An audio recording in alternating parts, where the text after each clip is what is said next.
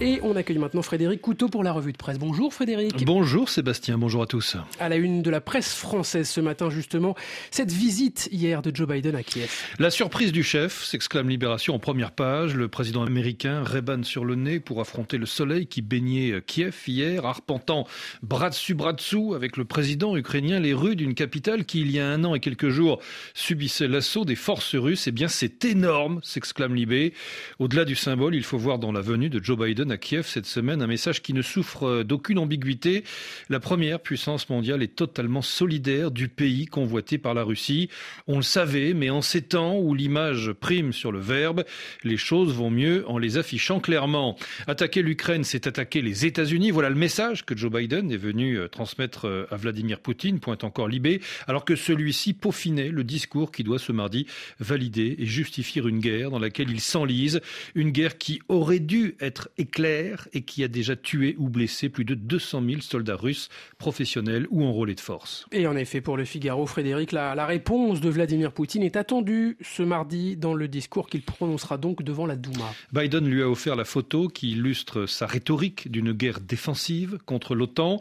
Euh, Poutine ne se privera pas de l'exploiter pour rehausser les enjeux et la mobilisation tous azimuts de la Russie, mais il table toujours sur la lassitude et à terme la défection des Occidentaux dont les opinions publiques montrent des signes de faiblesse. En tout cas, on n'en est pas encore là, pointe le Figaro. Kiev et les Européens n'ont de meilleurs points d'appui que le président de guerre américain. Biden a proclamé l'engagement inébranlable des États-Unis, alors que la nouvelle majorité républicaine du Congrès commence à compter une aide chiffrée en dizaines de milliards de dollars. Il a aussi bravé les Russes en leur notifiant, avec un peu d'avance, son déplacement en Ukraine, qu'il joue avec leurs missiles comme il l'avait fait pour d'autres visiteurs européens s'il l'osait. Autre sujet dans la presse française, Frédéric, la réforme des retraites avec un éditorial du Monde en forme d'avertissement. Chaque jour qui passe transforme davantage la réforme des retraites en une matière dangereusement inflammable, prévient le quotidien du soir. Transmis au Sénat samedi sans que les députés puissent prononcer sur la totalité du texte ni débattre de l'article 7 qui repousse l'âge légal de départ de 62 à 64 ans, le projet d'Emmanuel Macron risque de transformer le pays en une nouvelle poudrière sociale. Si le gouvernement espère encore pouvoir faire passer sa réforme, il doit gommer les aspects les plus injustes du projet, estime encore le monde, quitte à trouver des financements complémentaires.